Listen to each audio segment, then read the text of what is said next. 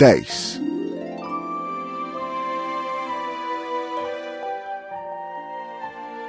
Ele se achava na região dos asteroides 325, 326, 327, 328, 329 e 330. Começou então a visitá-los, para desta forma ter uma atividade e se instruir. O primeiro era habitado por um rei. O rei sentava-se, vestido de púrpura e arminho, num trono muito simples, embora majestoso. Oh, eis um súdito! exclamou o rei ao ver o visitante. E o príncipezinho perguntou a si mesmo: Como pode ele reconhecer-me se jamais me viu? Ele não sabia que para os reis o mundo é muito mais simples. Todos os homens são súditos. Aproxima-te para que eu te veja melhor. Disse o rei, todo orgulhoso de poder ser rei para alguém. O pequeno príncipe olhou em volta para achar onde sentar-se, mas o planeta estava todo ocupado pelo magnífico manto de arminho. Ficou então de pé, mas, como estava cansado, bocejou. É contra a etiqueta bocejar na frente do rei. Eu o proíbo. Não posso evitá-lo. Fiz uma longa viagem e não dormi ainda.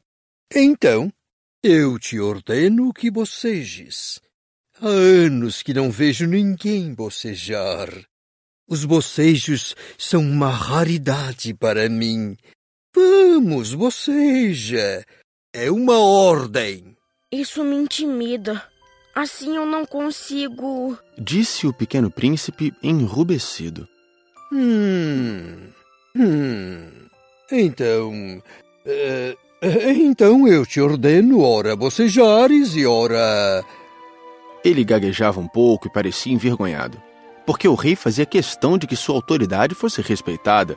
Não tolerava desobediência, era um monarca absoluto. Mas, como era muito bom, dava ordens razoáveis. Se eu ordenasse, costumava dizer, que um general se transformasse numa gaivota e o general não me obedecesse, a culpa não seria do general, seria minha.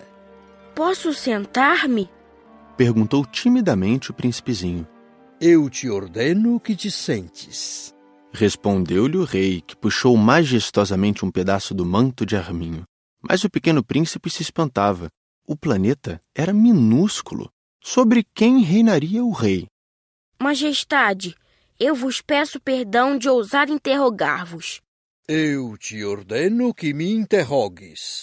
Majestade, sobre quem é que reinais? Sobre tudo. Respondeu o rei com uma grande simplicidade. Sobre tudo? O rei, com um gesto simples, indicou o seu planeta, os outros planetas e também as estrelas. Sobre tudo isso?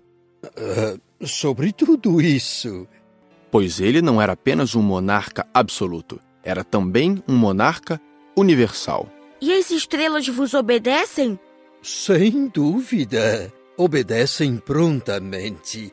Eu não tolero indisciplina. Tanto poder maravilhou o pequeno príncipe. Se ele fosse detentor desse poder, teria podido assistir não a 43, mas a 72, ou mesmo a 100 ou mesmo a 200 pores do sol no mesmo dia, sem precisar sequer afastar a cadeira. E como se sentisse um pouco triste ao pensar no seu pequeno planeta abandonado, ousou solicitar ao rei uma graça. Eu desejava ver um pôr do sol. Fazei-me esse favor. Ordenai ao sol que se ponha.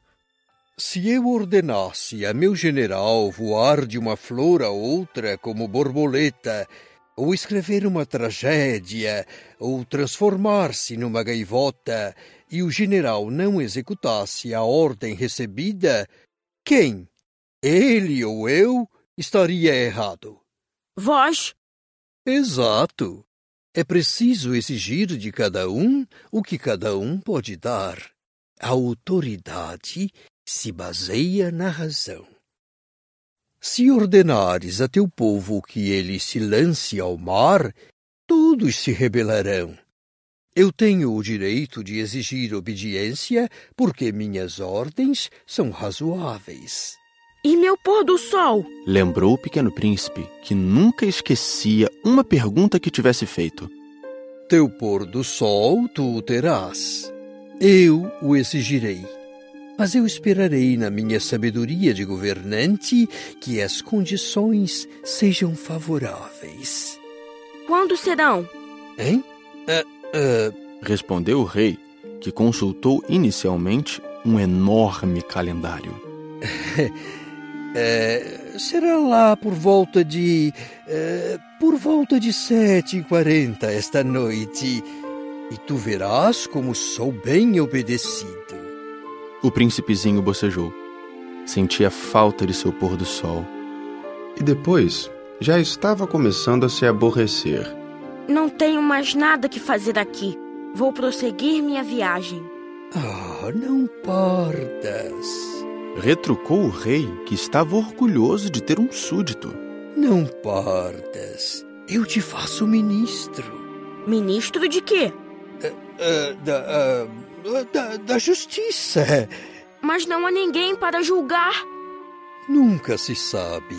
Ainda não dei a volta no meu reino. Estou muito velho. Não tenho espaço para uma carruagem. E andar Cansa-me muito. Ah, mas eu já vi. Disse o pequeno príncipe que se inclinou para dar uma olhadela no outro lado do planeta.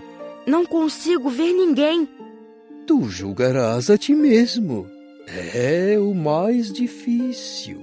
É bem mais difícil julgar a si mesmo que julgar os outros. Se consegues fazer um bom julgamento de ti, és um verdadeiro sábio mas eu posso julgar a mim próprio em qualquer lugar.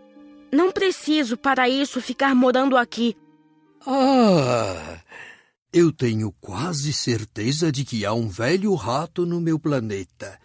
Eu o escuto de noite. Tu poderás julgar esse rato. Tu o condenarás à morte de vez em quando. Assim, a vida dele dependerá da tua justiça. Mas tu o perdoarás sempre, para poupá-lo, pois só temos um.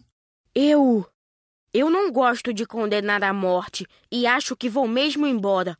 Não, disse o rei. Mas o príncipezinho, tendo terminado os preparativos, não quis afligir o velho monarca. Se Vossa Majestade deseja ser prontamente obedecido, poderá dar-me uma ordem razoável. Poderia ordenar-me, por exemplo, que partisse em menos de um minuto. Parece-me que as condições são favoráveis. Como o rei não dissesse nada, o príncipe hesitou um pouco, depois suspirou e partiu. Eu te faço meu embaixador. Apressou-se o rei em gritar. Tinha um ar de grande autoridade. As pessoas grandes são muito esquisitas, pensava o pequeno príncipe durante a viagem.